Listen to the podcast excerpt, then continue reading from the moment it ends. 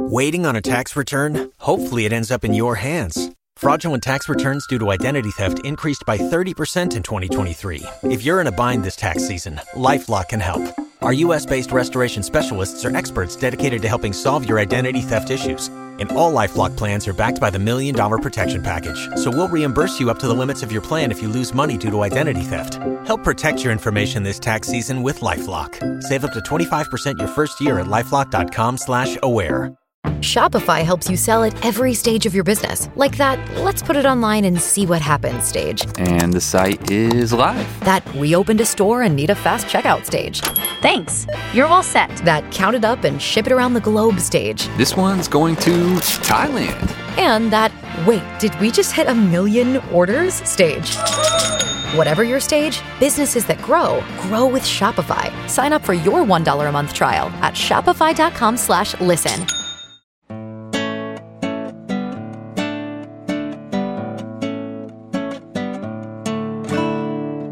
You are listening to The Partially Examined Life, a podcast by some guys who were at one point set on doing philosophy for a living, but then thought better of it. Our question for episode 325 is something like How did agency evolve? And today we'll talk to Michael Tomasello about his book, The Evolution of Agency, published in 2022. This is Wes Alwan, not just an I and a me, but part of the collective we that is Cambridge, Massachusetts. This is Seth Paskin in Austin, Texas. This is Dylan Casey in conversation with my homunculus, but not in a bad way, in Madison, Wisconsin. This is uh, Christopher Heath, jointly self regulating in Los Angeles, California. This is Mike Tomasello in Durham, North Carolina. Welcome, Mike. Thank you very much for coming on. Yes. We recently did an episode on your book, Constructing a Language. That's a while back, but okay. Yeah. Yeah. Chris and I have delved into a lot of your work, a lot of your books, and I've found it absolutely fascinating and really informative. We're used to reading philosophy, and so we're weaker on this type of subject matter. And so, for instance, when addressing a question like that of agency, I think we're used to talking about it at a much more abstract level, right? So if this were a typical episode, I think we'd begin by talking about the way philosophers typically define agency, which is as something to do with intentional action, which means being able to formulate a goal and then maybe a practical syllogism or some sort of that says how I'm going to obtain that goal and cash things out in those terms. I found it really helpful to think about agency in terms of the evolution of agency from more primitive life forms up through mammals and apes and human beings. So I really enjoyed this book. And I think it's important for anyone who wants to understand agency and the structure of agency to think about this sort of evolution. I loved it. In that vein, would of course, in order to talk about agency, in terms of evolution, you have to come up with a way of talking about agency that could evolve. And the formulation from the beginning as it being fundamentally a feedback mechanism or underpinned by a feedback mechanism that then can have different features that are the distillation or the formulated higher level functioning of that feedback mechanism and being able to talk about its attributes and its inputs and outputs and the results of those to me made much more clear actually what we're talking about when we're talking about agency for one thing. And then for me what was very exciting was the way in which you really engage a problem that i think is central in philosophy which is the problem of like the world is full of all kinds of signals. How do we inter- how do we interact with those and turn them into things or turn them in there's some kind of magic happening. And what you really, I think, in a, in a way, focusing on agency, but to me, it becomes we don't do that. We don't process the whole world all at once, all at the same time, right? We're doing something that's fundamentally making go no go decisions at, the, at originally and about very local conditions that involve predicting something about what will happen that grows in sophistication. So at some level, there's a feedback mechanism that amounts to the scope of our attention and that the inputs of that is really that's the universe and that the way in which those elements get pulled in it's no longer the the buzzing, amazing, you know, completely infinite universe that we have to distill down. So this book to me makes more rich and more particular, very, very poignant philosophical discussions that I've been part of. Thank you very much. That was one of my goals is I don't know if I quoted in this book or not. I don't recall, but I quote in some places all the way back to Aristotle saying that when you study things in their simplest and earliest forms, everything is a little bit clearer. And then you can add in these complexities and whatnot. You also open on your, when you describe your feedback control model of agency, you open with a quote from Peirce, who's like, uh, you know, pragmatism. We have a kind of ongoing discussion about whether pragmatism is philosophy. George Herbert Mead called himself a social psychologist, and William James is considered the father of American psychology. So they're kind of both. Peirce was a philosopher, I would say, no way about it. And Dewey was a psychologist also. So I think that, you know, the American pragmatists were all the Enlightenment philosophers were mainly, you know, just spellbound by Newton and by the physical world. The pragmatists were the first ones who took evolution seriously, but they had an impoverished psychology and they were themselves psychologists dash philosophers because I mean, um, George Herbert Mead calls himself a social behaviorist, and behaviorists is a linear. I used to have someone who told me that the way you can tell where somebody's coming from theoretically is find out who are their theoretical enemies and you who are they arguing against. And part of this is behaviorism, which has long been dead in the cognitive sciences in general. But in animal behavior, you still get talk like that about stimuli and responses and reinforcement and all of that. So the pragmatist had something more in the direction of a kind of a control system or something like that, I think would have helped them a lot to formulate some of these ideas about what really matters is the practical consequences of things and, and actions and how they relate to your actions and your, and your agentive decision making. Yeah. I mean, like for me, I, I read a lot of Dewey into this particular book, just his relation of knowledge and action being sort of inseparable in a certain way. And even the way later in the book where you start talking about, you know, quote, objective reality and how humans participating in this sort of joint attention and then getting from that sort of communicative, objective facts about and giving us that sort of experiential niche reminded me a lot of Peirce's and Dewey's sort of emphasis on communities of inquirers being how we're going to get something like knowledge rather than it being like radically individual, individualistic, like someone like Descartes or something. So I really enjoyed that element of the book too. Yeah. And that's the part where in other places, you know, I have emphasized this. This is really sort of trying to go back and see how we get to this collective, the joint and collective stuff. But that's the part that if you read any other stuff, you know, is what I think is the uniquely human part. And so one of the things I was trying to do was to ground that in the evolution of agency, thinking about this shared intentionality is the sort of cognitive side of things and shared agency is actually the behavioral action side of it that form our joint goals and whatnot. And then we need certain cognitive capacities to do that. And that gives us things like normativity and objectivity and stuff, which I know that there are a lot of philosophers who think those things are not compatible, the sort of natural world and the normative world and whatnot. But well, I mean, it had to come from somewhere is all I can say. Yeah. I spent a semester at the University of Pittsburgh in the philosophy of science unit there and had a lot of talks with Bob Brandom. We had some interesting discussions, but couldn't ever quite uh, have a meeting of the minds on that issue. One of the friends of the podcast is somebody from St. John's College named Eva Brann, and um, she read a book on the history of will. It was a more of like a a Foucauldian genealogy of the will, if you will. And it's interesting to contrast that study with this one when you're thinking about our intellectual development of the concept of agency from the perspective as us being moral agents, I guess you could say. Like, in other words, as Wes was saying, philosophically, that's about the extent to which we have a grasp in it. And so what you've provided is something quite different, similarly to what you did in the book on language, which was fantastic and we really enjoyed uh, talking about. But I appreciated that.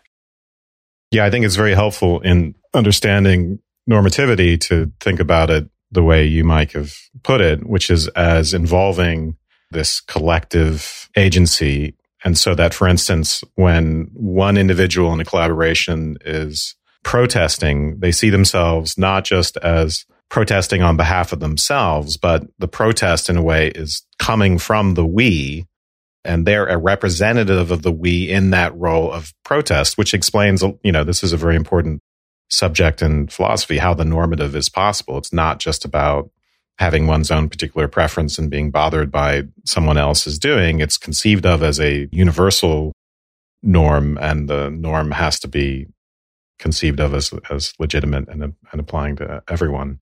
And so this, this is the first time I've seen this particular kind of psychological account. And it's even more interesting in the light of the fact that you've built this up in terms of more primitive levels of self regulation. So this is a kind of self regulatory activity on the part of the collective agency, but we see this in more primitive forms and the, you know, in the more primitive forms of agency that you describe. That's where the philosophy comes to my aid is, is if you look at almost all of the people studying the evolution of cooperation or morality or something, they don't really understand normativity. These are biologists. They don't really understand the unique features of, of the normative. And so they base everything on reciprocity. Well, reciprocity is still instrumental. I'm helping you because I'm anticipating help in return. And then a lot of it is built on reputation, secondary reciprocity and reputation. But reputation is what they think of me. And then again, that's instrumental. And I don't want them to punish me. I don't want them to think bad of me. It'll turn out right. But the we, and actually one of the inspirations for this way of thinking about it is Rousseau and his political theory about the consent of the governed, that there's, he calls it the collective will, but that the individuals have to say, it's a bad thing when people steal and we don't like it. And when I myself steal, well, gosh, I got to admit, you know, one shouldn't do that. I'm part of the we and the me at the same time. And, and that's where the, the normativity is this not just the herd, the group versus myself. It's me as part of the group, we uh, versus myself. And as I say, I got part of that from this, from this political idea of the collective will and the consent of the governed that we all agree these should be the, the rules, um, even when they apply, even when they inconveniently apply to uh, ourselves. What's nuanced about what you're, the way you put it and what you're doing here is, as I was talking about this history of the will that Ava wrote, it's almost talking about agency from the perspective of individual agent. It's the idea, it's still locked into that notion that we're somehow these Cartesian or transcendental ego type actors who are isolated from the world. And the collective will in what you just described with like Rousseau and some other philosophers, that will comes out of a notion of, again, an interaction between rational actors that are somehow coming to some kind of a consensus and agreement, whether it's explicit or implicit. What I think is interesting about your approach, though, is you have discussed because it's evolutionary, there's this strong connection to environment. And so there's an element of place and kind of what we would talk about in Heideggerian terms, right? Like there's an element of world. We're not doing this in the abstract. It's not just me and you coming up to some kind of terms. We're doing it in the context of a world which has an environment to which we are very intimately connected. And in fact, just in the same sense that in your book on language, we have to posit that there's mental states, right? That other people have. In a sense, you talk about us having to posit causality and some sort of structure regulatory sense in which the world operates. And that's a critical part of bringing together our ability to act in there. And that I think is a more sophisticated and nuanced way of looking at it than what, again, I feel like this history of philosophy has brought in the rational moral agent, which is somehow isolated from the rest of things. Because I don't know that most people will have read the book yet on the podcast. I just mentioned the feedback model. I mean, maybe Mike, you could just give a quick summary of what of what the underlying model of agency that you have?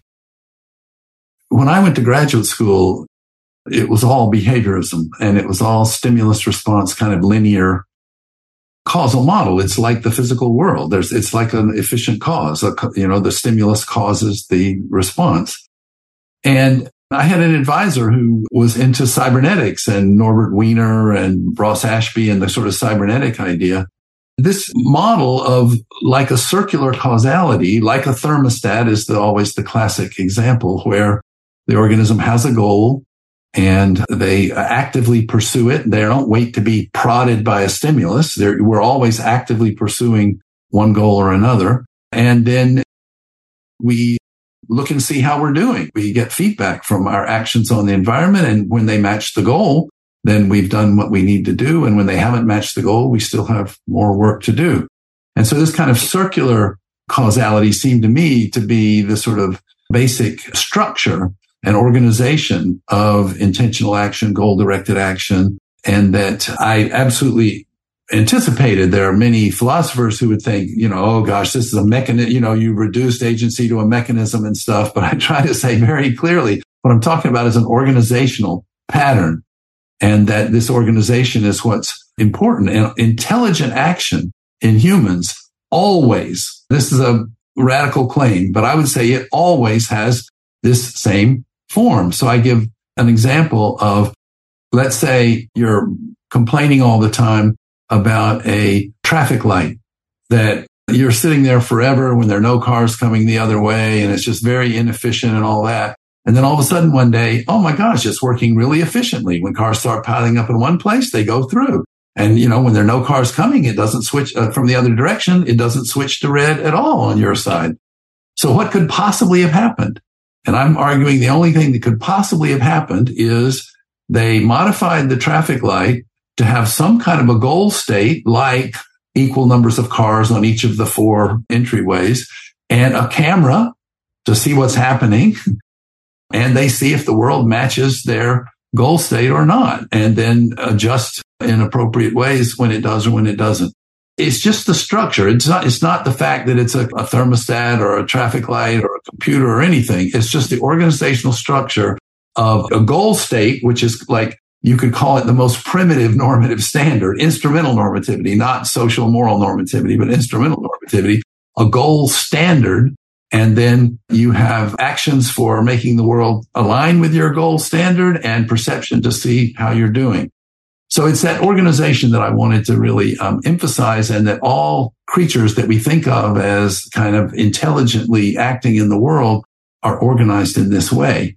And I guess one of the philosophical points that, you know, I know you can't sort of solve the problem of free will by just waving your hands magically with, at a, at a thermostat or something. But I want to say that natural selection selected for an organization, a behavioral organization, this kind of feedback organization that enabled, allowed or enabled the organism to make its own decisions in some circumstances, not every circumstance, whatever.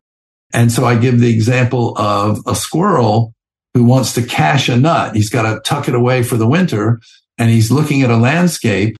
And yes, he is biologically hardwired to cache that nut, but natural selection can't anticipate that particular landscape. And so the critter has to decide, do I hide it? Do I cache it here or do I cache it there? You can make sense of the sort of notion of agentive decision making by putting it in the context of it's always in the framework of evolved motivations.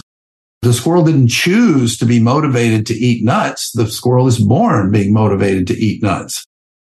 But there are these degrees of freedom in some of their behaviors where the individual agent can make decisions toward that end. So you were saying a moment ago about nuanced. I would say, I would say this is a kind of a nuanced view of of sort of what some people uh, talk about as uh, freedom of the will. It's, I would call it more like freedom of choice. And obviously in humans, morality wouldn't make sense without agentive decision making, freedom of choice. But I'm saying even in smaller creatures in a very constricted domain, they're making free choices also.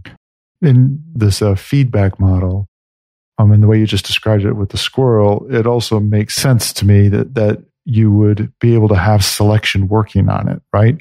Because there's a definition of success, right? The squirrels uh, that are better at doing it are the ones that are going to survive, or the lizards that are better at honing in on, even in that sort of more limited agent go, no go kind of activity, right? It's the ones that are going to be able to be as flexible as their substrate allows for them to get the the nutrients for surviving and choose where to lay their eggs and all that stuff in order for them to survive as individuals and therefore for the species to survive. And you'll select the individuals out that are most. This part of thinking was on my mind a lot because you do talk about selection a, a little bit in the book, but you often talk about adaptation and the species is doing that. And I was wanting to hear a little bit more about how selection was working, right? Because the adaptation of the species is, of course, a kind of reaction or a way we talk about the selection process right? Selection results in adaptation, but the species isn't doing anything, right? The species is in evolving, gathering or changing in its composition of individuals so as to have different functional capabilities. And one of the powerful things to me is that in the four lanes that you have of different levels of agency is you have essentially the waypoints. And maybe not the full account for how you get from one waypoint to another, but something that's plausible that as you got better, a missing piece might be uh, how does selection drive you, drive an organism as a species in a more sophisticated versions of that to get to in general, you have to have a new ecology, a new problem. That's why I'm saying that, like, let's go to mammals from the earliest vertebrates to mammals all of a sudden mammals are living in social groups. And there's a reason for that having to do with protection from predators or whatever. That's the standard textbook example for why living in social groups. But now that creates a new problem, which is, you know, I'm ready to go get my normal food, but some other guy got it first because he could see things better or act faster or make a quicker decision or whatever. And so I'm sunk. So it's a new world. It's a, this new competitive world that early uh, vertebrates were not social creatures. They laid eggs and went around uh, sort of uh, mostly individually. And so the evolution, natural selection driving these changes uh, has to do with who can function best in this new environment. It gives it a little more perspective if you think back, are there creatures that aren't agentive? There's where you can really get in a philosophical discussion about what exactly you mean by agentive. But in my limited meaning, I actually use the term psychologically agentive, meaning organized like a control system. But if you take like some of these single celled organisms, you know, they go around essentially swimming in bacteria and they sort of ingest it or whatever I call it, open mouth feeding, right? You don't need to make decisions because you're living in food and you reproduce by splitting or whatever. So you can call those agents because they're active and whatever. And I won't quibble one way or the other, but psychological agents are making decisions. Uh, that's not, I don't think necessarily characteristic of all life. It's characteristic of certain forms of life where they live in a lot of uncertainty. And so natural selection can't predict this uncertainty.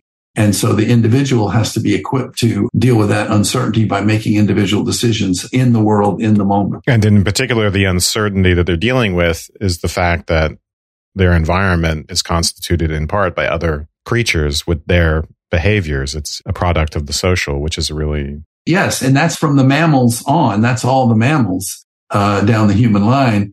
And then humans have to cooperate. And that's now a completely different thing than just competing. When you're competing with other creatures, like squirrels are competing with other squirrels to get the food, well, you just got to get there fastest and whatever. Maybe you have to win a fight now and then, but humans have to cooperate. So I have to get you to be motivated in the same way I am. I have to adjust my actions for you. I don't know how much you guys know about, you know, game theory and coordination problems and coordination problems have this structure to them where I have to expect you to expect me to do whatever. That's uh, all the way back to um, the originator of coordination games. And so that's a different form of social interaction that requires a different set of cognitive skills. And that's where I borrowed again from the philosophers of action, like Michael Bratman and Margaret Gilbert. I borrowed this notion of shared intentionality that is what we have to have to deal with effectively with cooperative partners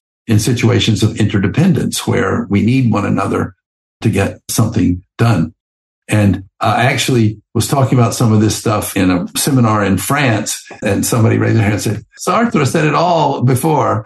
Hell is other people. That's great. Okay, that's a way to kind of encapsulate the problem of cooperation all in right there. And now we'll take a short break to hear from our sponsors. St. John's College is for undergraduate and graduate students who seek meaning in their lives, who ask hard questions of themselves and their world, and who dare to free their minds.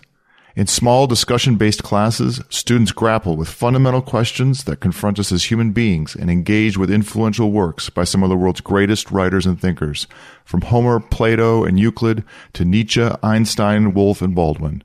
This strong commitment to collaborative inquiry, to civil but probing discourse across perspectives, and to the study of original texts makes St. John's College a particularly vibrant community of learning, where students participate in lively discussions and immerse themselves in the diverse and conflicting ideas that have formed our modern world. Through this, they learn to listen deeply, think broadly, and to speak and reason with precision. Explore 3,000 years of human thought in just four years, or two for graduate students, on campuses in Santa Fe, New Mexico, and Annapolis, Maryland.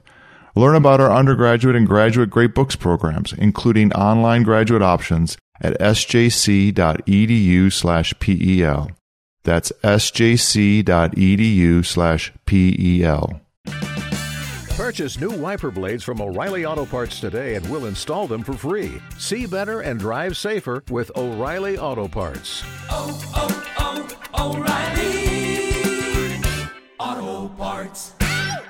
When facing a family law matter, it can feel like an overwhelming and never ending court process. It's vital to know that things will look better on the other side if you hire legal counsel with the skill and compassion to help. At Stange Law Firm, we represent clients in difficult family law matters every day. Visit FamilyLawRepresentation.com to schedule your consultation. That's FamilyLawRepresentation.com. Stange Law Firm, here to help you rebuild your life. Stange Law Firm has an office in Wichita. Kirk Stange, 120 South Central Avenue, Suite 450, Clayton, Missouri. Should we look at the different levels of agency? I mean, we've kind of alluded to them, but we haven't given a systematic overview a thermostat, you know, it's all about self-regulation. Self-regulation meaning that, you know, you're going to operate when the environment doesn't match your goal and you're going to monitor the environment to see when it matches your goal and when it doesn't. You know, it just occurred to me in, in, in psychology and you know, this notion of executive function is very, very big and important now that I can sort of monitor that whole process one level up. And so when you take a squirrel, for example, I can look out my window here and I see a squirrel on the branch and he, he looks like he, he might want to jump to the other, he might want to jump, but, but he doesn't. And he ends up crawling down and crawling out the other branch or something. So what he's doing is he's not just acting and perceiving the results of his action. He's simulating what he might do, what he could do. He's imagining or simulating whatever I think is basically offline perception. I don't think it's anything mystical or whatever. It's offline perception. There, what might I do? And what might be the outcome of that based on my past experience, maybe based on some heuristics, whatever it might be. And so you need an executive, I'm calling an executive tier, an executive tier of functioning to operate in that way. I don't think lizards operate in that way. I think the early vertebrates as represented by modern day lizards are making go no go decisions about actions and their results and they're perceiving the environment, whatever but they're not monitoring their decision making to see when they're uncertain and when they're not uncertain and so forth. And so I call the earliest vertebrates as represented by modern day lizards goal directed agents because they are goal directed agents. And I call the squirrels, I know that again in philosophy, all of this terminology is contested, but I call them intentional agents. And I don't mean Brentano intentions. I mean intentional, meaning that I have a plan to a goal. I have a plan. I simulate the plan. Does it work or doesn't it work before I actually act? I think before I act would be the, the simple way of saying it. I make a plan before I act. I assess the plan before I enact it.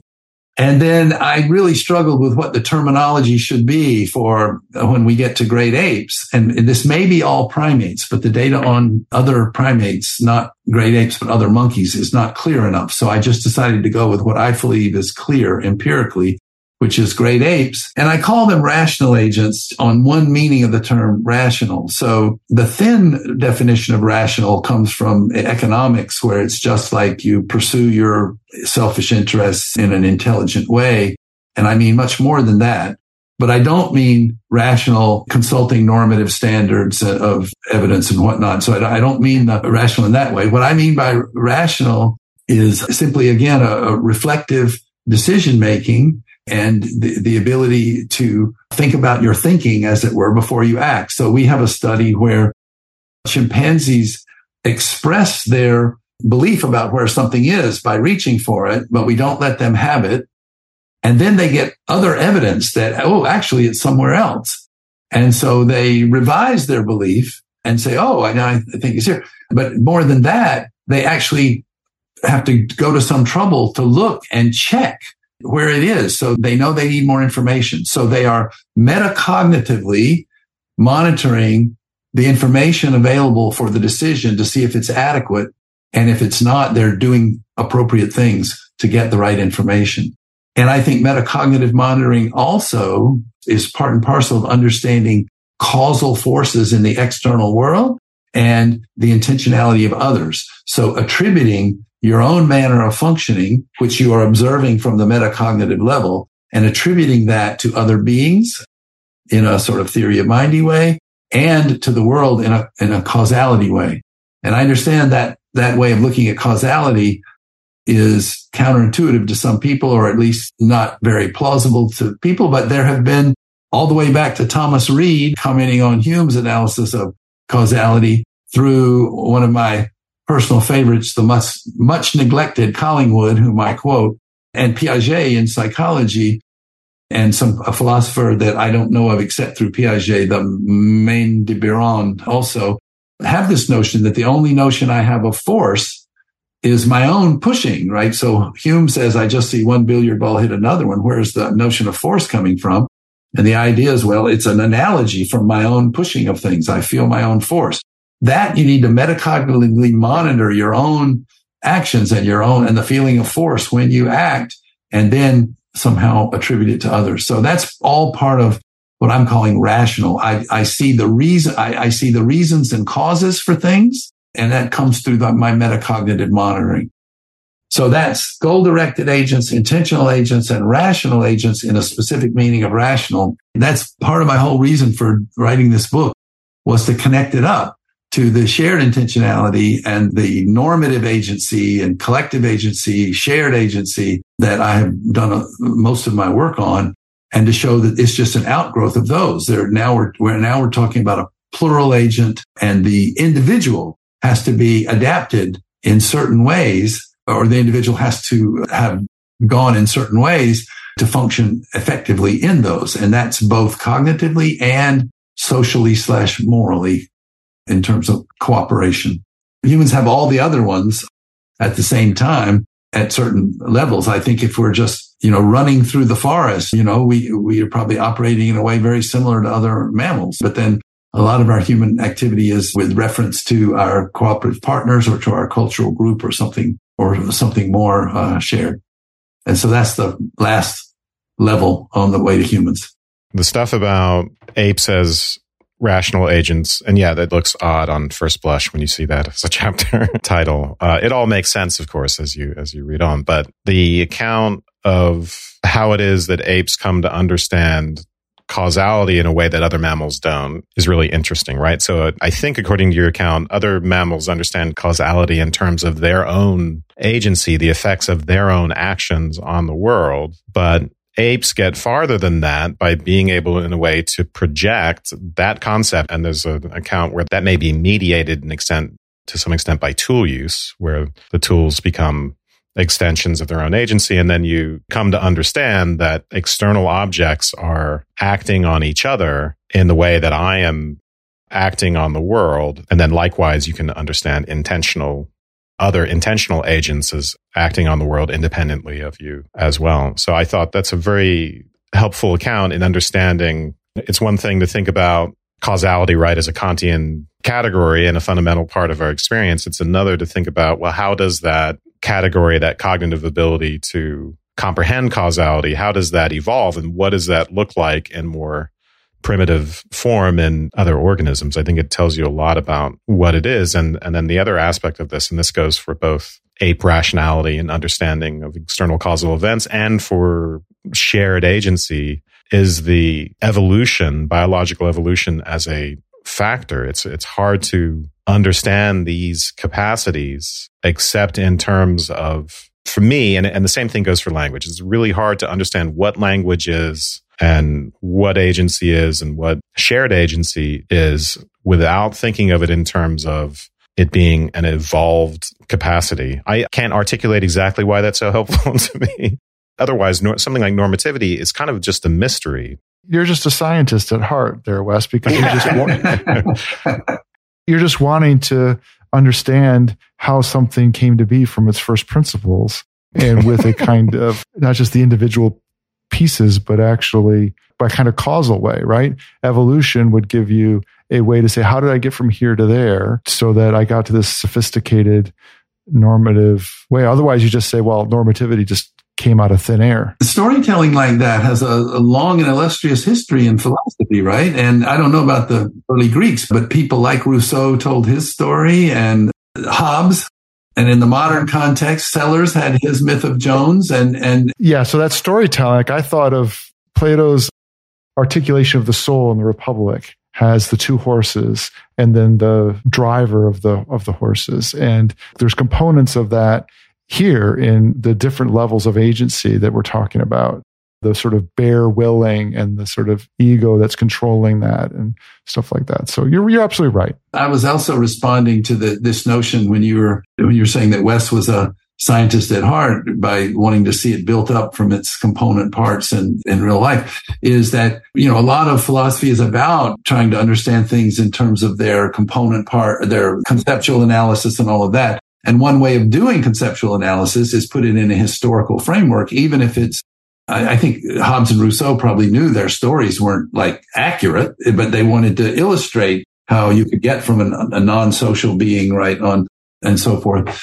And the myth of Jones the same way. Even Grice does something somewhat similar in some of his more obscure things is trying to build up from simpler parts. So I think it's a, I want to ground that story in empirical data, which we now are able to do to some degree in a way that so and Hobbes couldn't do. But no, I think that's that's exactly the what I was hearing in the conversation is like there's an empirical component, and Wes has been adamant over the history of the 14 years we've been doing this that he did not want to be an empirical type scientist. I see. Uh, but, but that's, not, that's not exactly true. But the other part is that I'm a physicist. So, right. yeah, which also, by the way, doesn't mean that you want to understand the biological, the evolutionary aspect of a theory. Like you don't study, we've talked about this, Dylan, where physicists don't study the history of physics.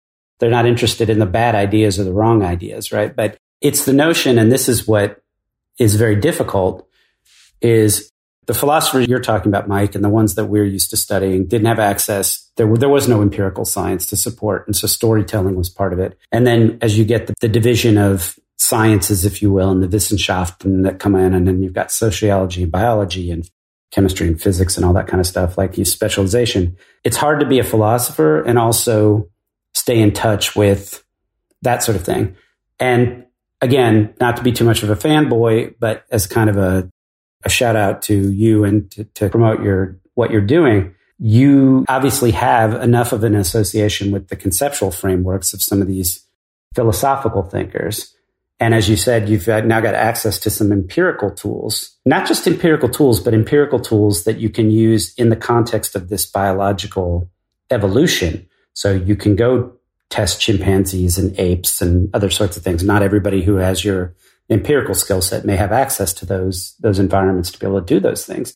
And you're putting this whole thing together to try to trace a story. It's like it's the genealogy and it's the story and the history, and you're plugging in the empirical components and tying it all together. And it makes for a very compelling story for somebody who has no idea whether your sample size is large enough or anything like that. But I think you're doing something really unique and interesting, and it's of tremendous value to to all of us, whatever discipline we're in. Gosh, thank you. But I will say that I don't know exactly where it came from, but especially with humans having to have this social, cooperative, normative sort of cultural way of life. If you look in traditional cognitive science, you don't find anything helpful. Nothing.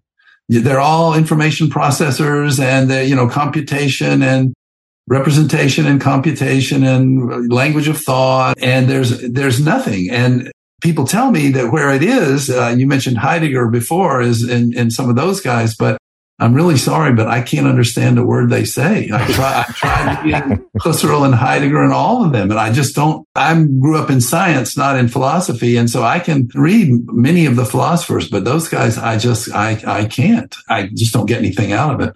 So anyway, I, I understand that they, they probably had a lot of this, you know, living in the world and the sort of social, cultural constitution of a lot of aspects of the world. I had to come to philosophy to find people who were talking about that. And I'll tell you a funny story where Michael Bratman is the one that really was the one that sort of clicked for me when I read his stuff. And then we had done some experiments trying to show that this shared agency, shared intentionality stuff that, you know, little babies, little incompetent little two and three year olds were doing these things and uh, that these adult, very smart and competent chimpanzees were not doing.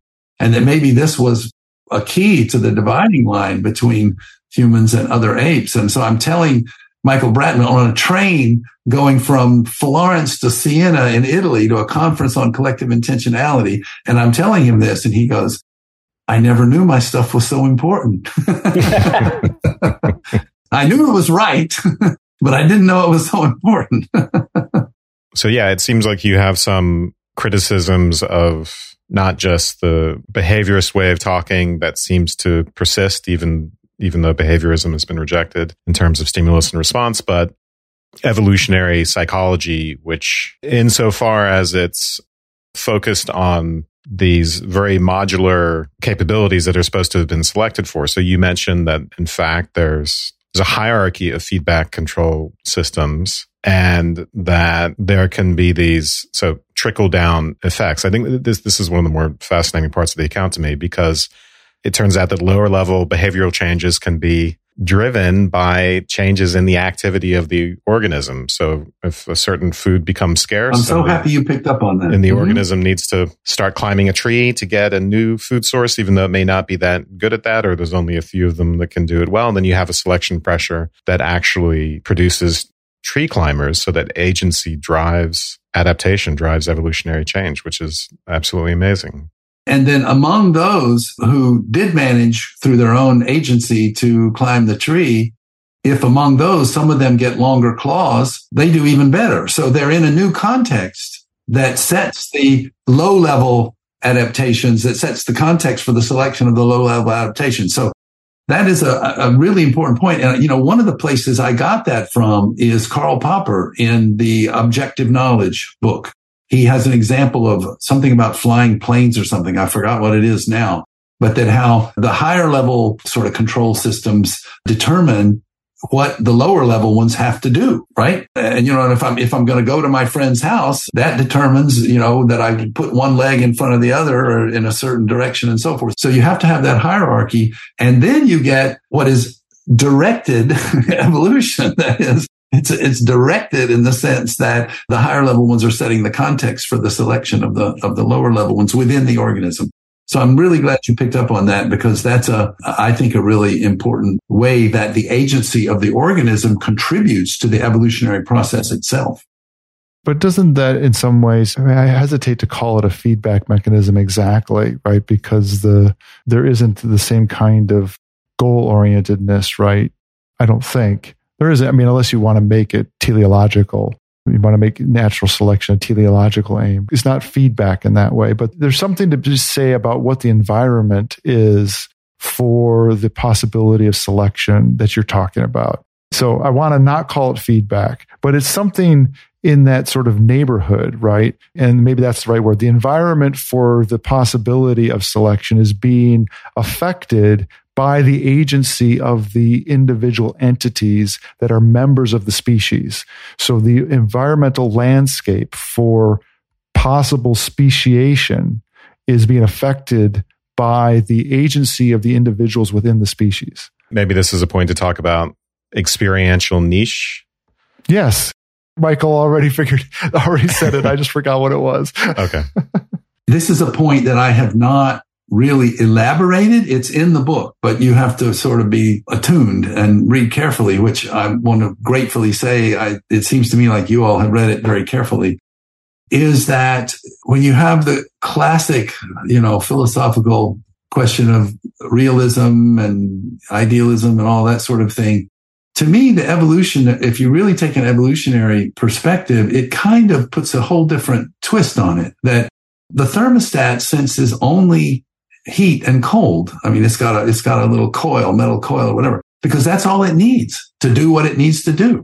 A worm doesn't have any visual access to things. It feels things, it smells things or whatever it does, uh, absorbs chemicals in its skin because that's what it needs to do to get its job done. There's a quote there from George Herbert Mead about the, in a way, the organism determines its environment by its sensitivity to certain aspects of it and not other aspects. So we tend to think that we humans have access to the real world. Okay. And all these other creatures have access to only parts of it or aspects of it or something like that. But that's just speciesistic, right? We have our own way of viewing the world. Okay. I'm perfectly happy to say quantitatively, we see more aspects or more complex aspects or all that. But where does this notion of veridicality come in? To me, it only comes in from the fact that through this collective intentionality, we, we, we construct this notion of an objective world that is common to everyone. If you look at Charles Peirce, he says the truth is the end of inquiry where everybody agrees. That's when we all come to a consensus and fix our beliefs in the same way. And again, this sort of Davidsonian idea of the triangle, you know, that I only know I can be wrong because there you are looking at the same thing I am at the same time saying something different about it. So I think that you have to just think of each species as having its own experiential niche determined by what it needs to get done uh, in the world, its agent of decision making and agent of action. And humans have this really special version because they've got to do this mind reading and collaboration and coordination and communication with other individuals and in that coordination, we have to come to agreement about the way the world is. We have to agree to the reasons why we think it's the truth and so forth. But I do think they have a, a naturalistic explanation. It's interesting that that sort of how we evolve, that capacity we have of that communicative joint attention. It helps me understand that Peircean notion of truth being sort of the consequent of convergent opinion Yes. Amongst the species. Yeah. And so, and it does have that kind of truth is having things in common. It's fun to be able to articulate an evolutionary reason for why that might be the case or a better way to articulate why that might be the case. His obsession with triads has vindicated. so, Michael, we are coming to the end of the hour. Ah, uh, yes. Okay. Well, I want to thank you all because we write books hoping people will read them and especially although unfortunately fairly rare, people read them carefully. And it, I think you all have, and it's uh, impressive, and I'm grateful for it. Thank you. Thank you for coming on. We really we enjoyed it. Thank you for listening to part one of the Partially Examined Life. If you want the rest of this episode right now, please join the Partially Examined Life at partiallyexaminedlife.com or on Patreon or on Apple Podcasts. Good night.